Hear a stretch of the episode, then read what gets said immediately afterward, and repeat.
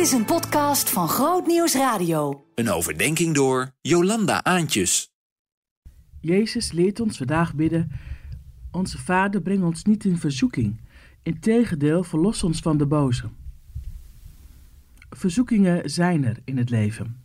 En het woord dat hiervoor wordt gebruikt gaat over een situatie waarin je in het nauw zit, in een greep van uitzichtloosheid en duisternis, die je vasthoudt, gebonden houdt. Het gaat dus niet om dat ene chocolaatje in de schaal dat je heel verlekkerd aanstaart. Maar het kan wel zomaar die gebondenheid zijn aan een continu fastfoodleven. Overmatig druk in je werk zijn. Of dat hele vele, te vele, dat je doet in een geloofsgemeenschap.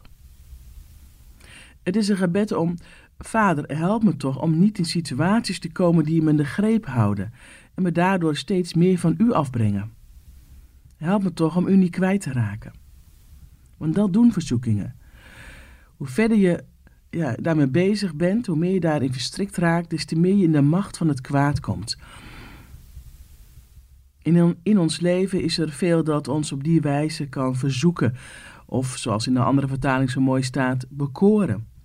Veel kan ons bekoren in het leven. En het lastige is dat de scherp niet altijd, of de grens niet altijd zo scherp uh, tijdig te zien is. Je hebt een leuk gesprek met de aardige buurvrouw, want die luistert zo goed naar je.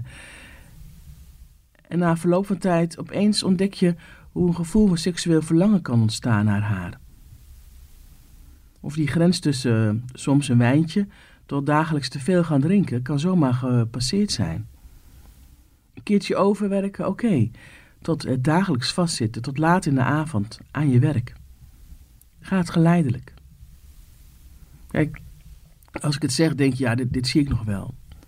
Maar het kan ook zomaar die vraag zijn aan jou om in plaats van maandelijks de aanbidding te leiden in de kerk, dat wekelijks te gaan doen.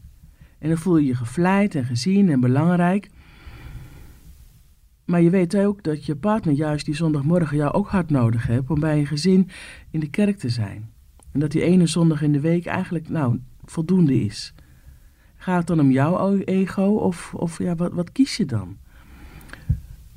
Het kan subtiel zijn. Jezus zelf heeft ook verzoekingen meegemaakt.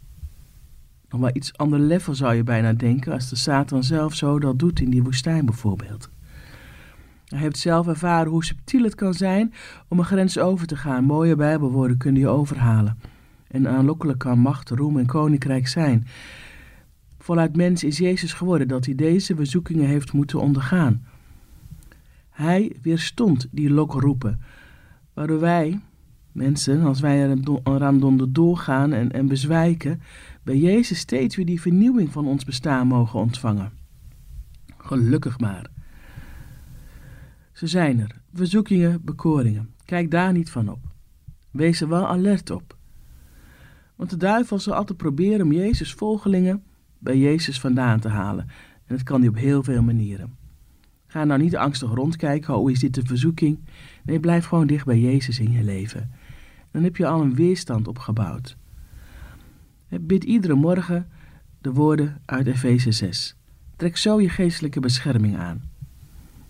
Je schild van geloofsvertrouwen in God, je helm op je hoofd waarop staat je bent bevrijd en je zwaard gevuld met bijbelwoorden die je hebt geleerd en die de Heilige Geest je zal geven.